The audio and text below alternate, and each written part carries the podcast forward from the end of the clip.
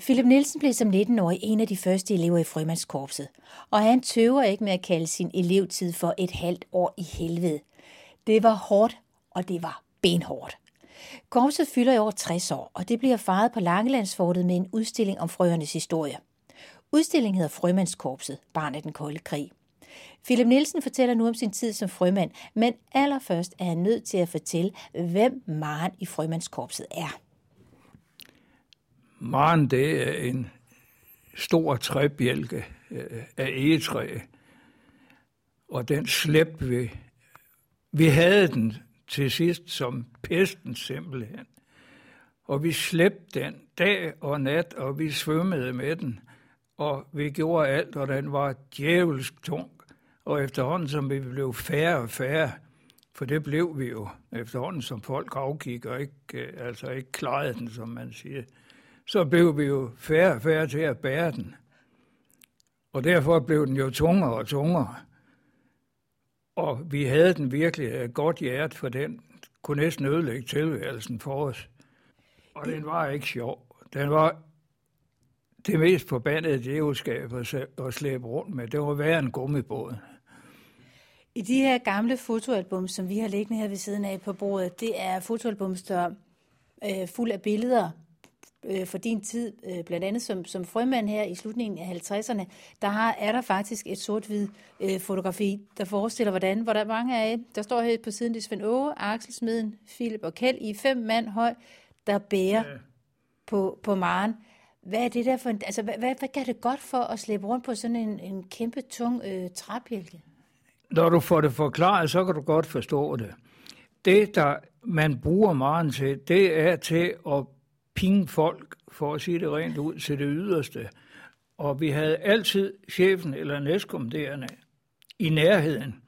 Fordi når du næsten ikke kan mere, og I fem mennesker, så øh, kommer det der med, at så er der en, der tror, at en af de andre, han ikke slæber nok. Og derfor skal du slæbe mere for ham. Og så er du ude af dit teamwork, og du skal have teamwork for at klare sig noget som det der. Og på den måde, der pille, pille man mennesker fra, som ikke egnede sig til at lave noget sammen. Hvis du ikke går sammen om at løfte sådan en bjælk, eller hvad det nu er, det drejer sig om, så kan du ikke gøre det. Og så kan du ikke arbejde i sådan noget som frømandskorpset. Og det brugte man den til. Når du er ude i det yderste, og du kan næsten ikke mere ryggen banker og hovedet banker, og alting går rundt på dig, så falder folk, så bliver folk lettere uvenner. Og det må du ikke blive, for så kan du ikke udføre dine opgaver. Og derfor har man Maren som vi kaldte bjælken. Og det er så hængt ved resten af frømandskorpsets tid, de her 60 år. Den har heddet meget lige siden, uanset hvad de fik. Hvis du ikke kan teamworke om at bære den og løfte den, så duer du ikke til sådan noget. Og, og der ligger, hvad skal man sige, grunden til, at man bruger meget. Så Maren er altså ikke bare en eller anden tung genstand, der gør, at man kommer ud af frømandskorpset med større muskler. Det drejer sig simpelthen om at opruste ja, samarbejdet og ens menneskelige yeah. moral og alle de her yeah. ting. Philip Nielsen, lige om lidt, så får du lov til at fortælle videre om din tid som en af de første frømænd i det danske frømandskorps. Men vi sidder hernede i kælderen, og jeg vil lige gå op til Per Henrik Hansen, som er museumsleder her på Langelands Museum, for lige kort at få ham til at fortælle om den her udstilling, som åbner på Langelandsfortet, hvor han fortæller, hvad det er for en udstilling. Langelandsfortet var jo et, øh, et, et søværnsfort, og under den kolde krig blev det faktisk flere gange brugt som øh, øvelsesområde for det danske frømandskorps. Øh, korpset bliver jo oprettet øh, fire år efter øh, Langelandsfortet øh, bliver etableret, og er faktisk op, under hele den, op gennem hele den kolde krig af, af, af Langelandsfortet, men også hele Langeland faktisk et sted, hvor frømandskorpset løbende øh, laver øh, øvelser for deres elever. Der er sådan en lidt særlig aura omkring frømandskorpset. Hvad er det egentlig, der gør, at det er sådan en speciel enhed? Hvis jeg skal sige det sådan meget personligt, så tror jeg, at det er, det er, det er meget udansk. Fordi det er, det er elite det er elitestyrker på højeste plan. Det er benhård træning.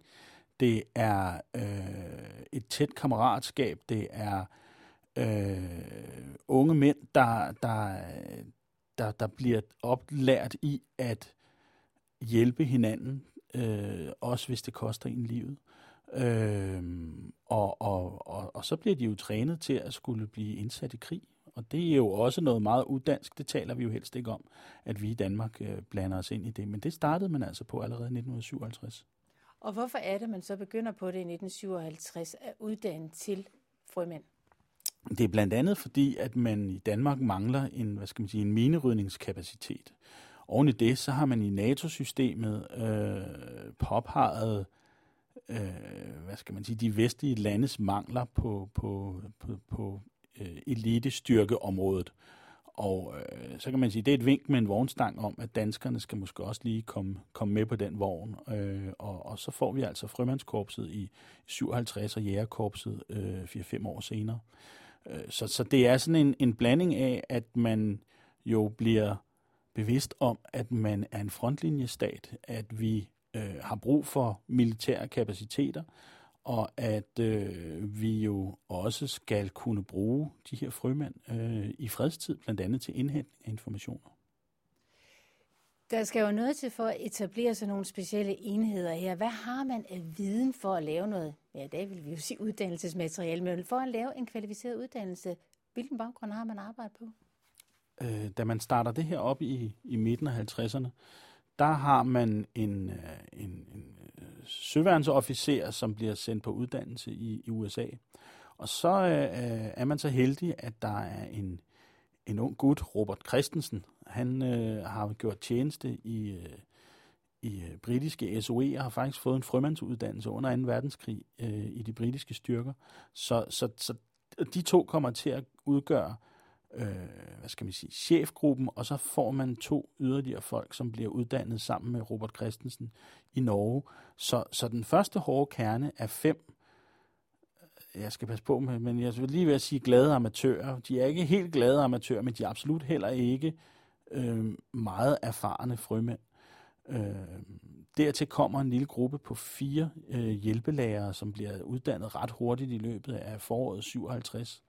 Så, så man har en, en, øh, en, en uddannelsesgruppe på øh, 8-9 gutter, som så skal tage imod øh, de 13 øh, elever, der, der kommer igennem nåleåret der i, i optagelses, igennem optagelsesprøverne i foråret 57. Og hvilken status får det danske frømandskorps så, hvis man ser rent internationalt på det? Frømandskorpset øh, er jo også den dag i dag nogen, som mm, der bliver kigget på med respekt blandt andre øh, eliteenheder. Det er jo sådan lidt interessant, at øh, det er jo ikke noget, de går ud og praler med, og det er jo ikke noget, de går ud og fortæller om deres bedrifter. Men går man ind, og det gør man kun, hvis man er inviteret, kommer man ind i, i deres korpsstue op i Kongsøer, så er der den ene tilkendegivelse efter den anden fra amerikanske, fra britiske, fra tyske, fra svenske, fra norske, fra alle mulige specialenheder verden over, hvor de takker for godt samarbejde og, øh, hvad skal man sige, øh, giver frømandskorpset stor ros. Philip Nielsen, du er så en af de første frømænd her i Danmark. Du kommer ind i 57. Hvordan kan det være, at du valgte at blive frømand? jo fordi jeg ikke vidste noget om det på forhånd. Uh, jeg var jo inde i militæret i forvejen, og, og så søgte man folk til at komme på frømandsskole, og jeg har altid været glad ved vand. Øh, det var lige noget for mig. Uh, og jeg regnede med, at man skulle op og svømme lidt rundt. Jeg er en god svømmer. Jeg, det, det var rigtig fint for mig. Og det var ikke mig alene, det var dem alle sammen. For der var ingen, der vidste, hvad det i realiteten var.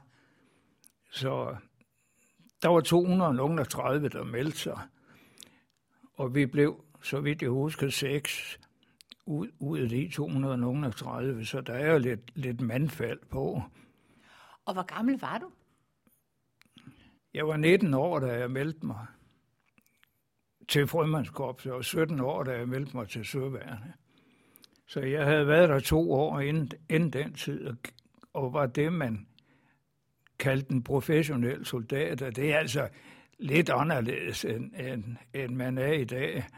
Øh, det var lidt mere barsk på det tidspunkt, end, end at komme ind som konstabel, tror jeg, det hedder i dag. Hvordan var det barsk? Det var barsk på den måde, at man, der blev kostet mere rundt på en, og der blev fysisk for langt meget mere, end man gør i dag. Nu snakker jeg ikke om specialenheder, men som om konstabler i al almindelighed. Man blev Ligesom man, man øh, hører i gamle dage om, om militæret, øh, hvordan man behandlede folk, det, det gjorde de jo faktisk også med vi frivillige dengang. Og det, det er altså noget helt andet end det, der, det, der er i dag. Jeg vil da i hvert fald nødig have, at der skulle være kvinder, der kom igennem det, vi var igennem. Og der er jo trods alt mange, mange konstabler, der, der er kvinder i dag. Det havde aldrig nogensinde gået, det er helt sikkert. Og der er aldrig, nu vi snakker om det, der er aldrig nogensinde en kvinde, der er, har gennemført øh, frømandskorpsets elevskole, sådan hedder det vist nok. Aldrig. Men da du så kom ind i frømandskorpset i 57, hvordan var det så? Ingen havde fortalt os, hvad det var, at, at, at, det, at det gik ud på, men det opdagede vi jo altså hurtigt. Og det gik jo egentlig meget godt det, det er som ikke det, det, det, det værste, det er det, at du ikke får din natsøvn. Selvfølgelig fik vi den en gang imellem, men vi var konstant bagefter med at sove. Meget konstant bagefter. Og det er noget af det værste, der skal til. Og derfor er Mar- har Maren igen sin berettigelse. For når du er træt og sulten og tørstig og kold og våd, og så skal slæve på sådan en som den, så, så virker den igen på det, at det er kun dem, der forstår at arbejde sammen, der kan komme igennem sådan en skole. Det kan ikke nytte noget, du er en rambo, øh, der går din egen veje, fordi så, så kan fem mand ikke bære den der. Og det, det, der har den virkelig sin berettigelse, men det forstår man ikke rigtigt på det tidspunkt. Det, der er den bare en helvedesmaskine, der ødelægger tilværelsen for folk. Men hvordan ser sådan en arbejdsdag ud, en skoledag ud i frømandskorset? Konkret kan man sige, at vi havde to natøvelser om ugen. Tirsdag og fredag nat. Og det vil sige, hvis vi kom hjem klokken halv, halv syv om morgenen, ja, så starter vi alligevel klokken syv på den næste dag, og så bliver den næste dag jo altså ikke så sjov igen. Øh, derfor var du konstant bagefter med at sove.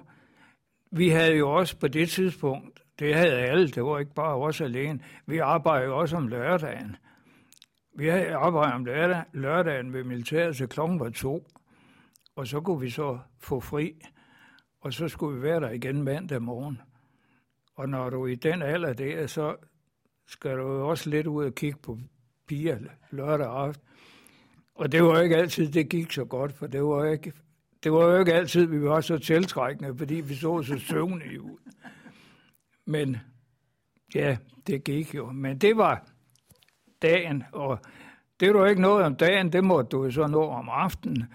Og dengang havde vi jo de grønne det, vi kaldte de grønne vikingdragter, og det var noget tyndt pjask, og der var altid hul i dem, så aftenen kunne godt gå nogenlunde med at reparere din dragt, så du ikke blev alt for våd næste morgen.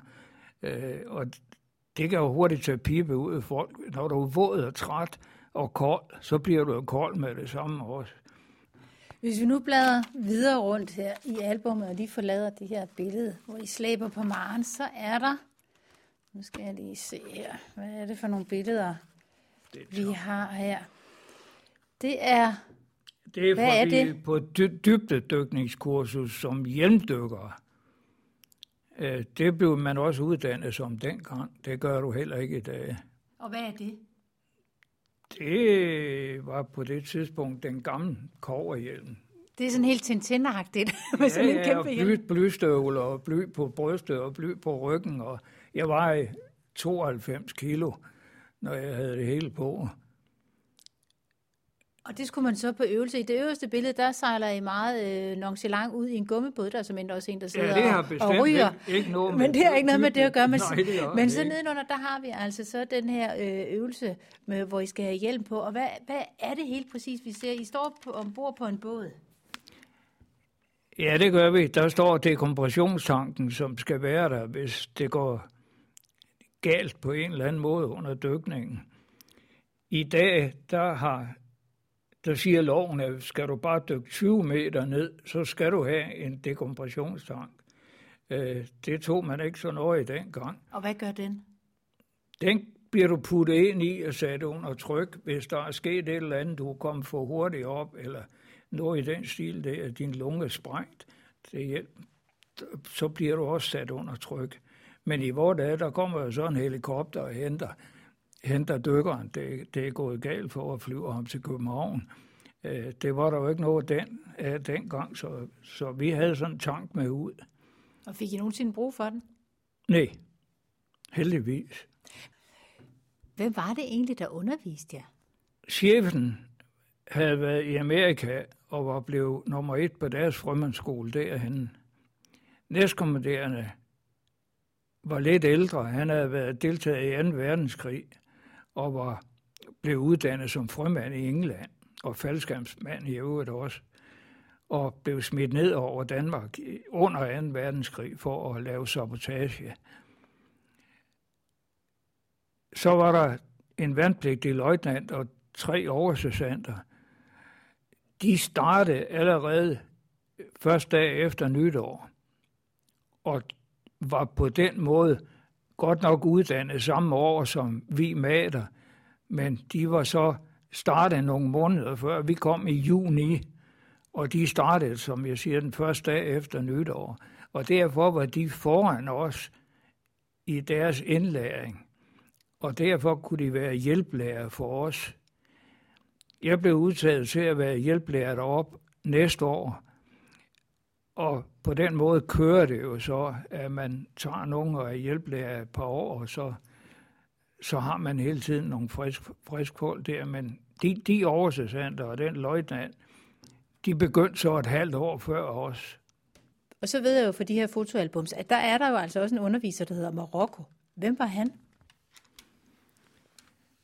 Han var en rigtig god fyr, som desværre ikke kunne, hvad skal man sige, indordne, indordne sig under det, øh, de krav, der var øh, i dansk forsvar.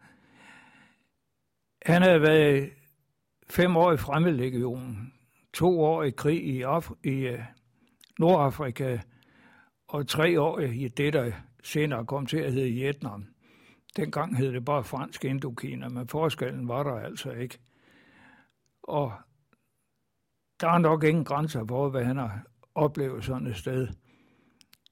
Franskmændene blev jo endnu værre end amerikanerne smidt, smidt ud derhen dengang. Og han var en rigtig god mand. Han underviste i, i øh, uh, feltlager. Han kunne gå op i Kongsøer skov om natten, hvor det var bælragende mørkt. Og der kunne han gå ind i skoven uden at knække en gren, så man kunne høre ham. Og vi prøvede alle sammen at, at komme til at gøre ligesom ham, og kunne gå ind i skoven uden at knække en gren en gang imellem. Men det, det, det kunne vi jo det, øh, faktisk ikke. Men det kunne han. Og det giver jo altså en voldsom respekt for dem, han over for ham, fordi når han underviser og kan gøre det, øh, øh, så vil vi andre jo gerne blive lige så dygtige. Øh, men det der med ikke at knække grenene, når man gik ind i skoven, det, det, det lærte vi aldrig. Men det kunne han, og han kunne det hver eneste gang. Og han er jo heller ikke med, at han rent faktisk hed Marokko, men at det bare var noget, han blev kaldt. Hvad skete der med ham? ja, vi havde en lille batalje øh, på et tidspunkt på en restauration oppe i Lykøbing Sjælland. Og nu skal der siges med det samme, der kom vi altså ellers ikke, for der var ingen, der havde lyst til at gå i byen, når det blev hen af de tider. Så, så ville vi hellere i sengen, end, end vi ville gå i byen. Men der var så en aften, hvor, hvor man blev enige om, at man skulle prøve det alligevel. Og det gik mig jo, for, det endte mig uheldigt. Og Marokko skulle straffes, og, og ja, det, det vil jeg helst ikke øh, komme nærmere ind på. Øh, men det endte med, at Marokko han ville så ikke være i sådan en tøs her. Øh, så han gik op, selvom hans kontrakt den var længere, så endte han op på personelkontoret inde på Holmen og smed alt sit tøj på. På disken der, så sagde han, nu forlod han altså det danske forsvar, og hvor han er blevet af, det er der ingen, der ved. Der er ingen, der ved det simpelthen. Men til gengæld, så ved vi jo en hel masse om jer, der var elever der i, i 57 og 58. Og hvis vi lige bladrer endnu en gang i fotoalbummet, så kan man jo sige, at nogle tøser her var det var altså ikke helt det, I var igennem, fordi det her, det er de billeder, det er en billedserie, det er åben hav stort set, og så er der altså de her folk, som er jer, øh, frømænd, ude i nogle gummibåde, og så står der simpelthen Svend Åge der et lig. Hvad er det for en ekspedition, I er ude på der? Det er en gang, man svingede lidt med, øh, at frømandskorpsets medlemmer skulle være helt hemmelige, altså så de ikke kunne genkendes. Og omvendt vil man også gerne en gang imellem have, at det blev lidt mere kendt, at det eksisterede. Derfor sagde chefen engang ja til politiet, der kom og spurgte, om man ikke ville hjælpe med øh, ved en drukneulykke, hvor der var fire mennesker drukne, øh, om vi kunne komme og finde de to, man manglede. Så det her, det er ikke en øvelse? Det er jo ikke noget. Vi, vi havde øh, nogle herlige dages ferie deroppe med at bare lede efter ham. Det, det, er jo ingen, det er jo ingenting. Det, for os var det jo en ren ferie. Der er kun det der med, at det er lidt kedeligt, at, at der er to, der omkommer ved det. Og vi fandt den ene af dem, og han, ham fik vi så op. Og det billede, du ser, der hænger han ude på siden af gummibåden, og så sejler man ham ind øh, på stranden. Og det, der jo står øh, tekst, teksten, som altså er skrevet i hånden, det er, at Philip går ned og gør en line fast, og Philip, det var altså så dig, der er i vandet der. Det kom, det kom så af, at jeg tænkte, det, det, det er nok ikke særlig behageligt at slæve ham ind i, i gummibåden, når han kommer op. Og så var det lidt mere, lidt mere behageligt at gå ned og binde, binde, binde ræb om ham, så han kunne blive trukket op. Det var, det var som derfor, det var mig, der gik ned. Ja, det var egoistisk, og ikke andet. Da du var færdig med din uddannelse i 58, hvad fortsatte du da med at lave? Jamen, jeg fortsatte i militæret og gik ud i 63, og jeg har stort set ernæret mig ved at lave underhandsarbejde siden, øh, lige til jeg blev pensioneret. Øh, og det kan jeg jo så takke frømandsuddannelsen for. Jeg fik øh, civil dykkerpapir ud af, ud af det direkte, uden at gå på mere skole. Og det har jeg så ernæret mig ved øh, i mange år. Og det har jeg aldrig fortrudt. Noget af det, der er med frømandskorpset, det er jo sådan for helt almindelige ordinære danskere som jeg selv, så står det jo sådan et ganske særligt lys, det her med folk, der har været i frømandskorpset. Er du igennem dit liv også blevet konfronteret med det her, når du siger, at du er frømand, at folk lige sådan, wow, det er alligevel noget specielt. Ja, det har jeg da.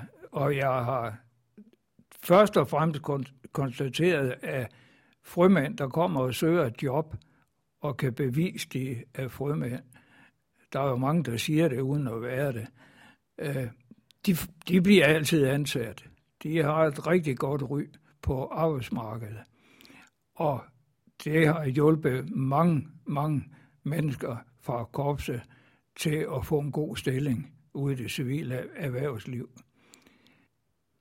Philip Nielsen, inden vi klapper de her fotoalbum sammen, og du får lov til at gå her, så skal jeg bare lige høre en ting. Nu indledte vi jo med det her med Maren, den her kæmpe bjælke, som I skulle slæbe rundt på for blandt andet at styrke sammenholdet mellem jer. Hvad skete der egentlig med Maren, da du var færdig?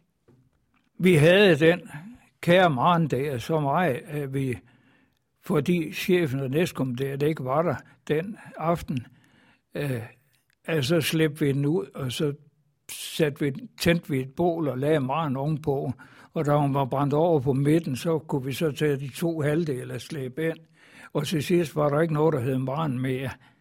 Men det blev der så altså næste dag, da det blev opdaget, at vi havde brændt den. Og vi kom til at betale hele gilde, og det er den dyreste stum træ, Søvand nogensinde har haft. Og det er ikke ret længe siden, jeg var i Kongsør sammen med Per Henrik.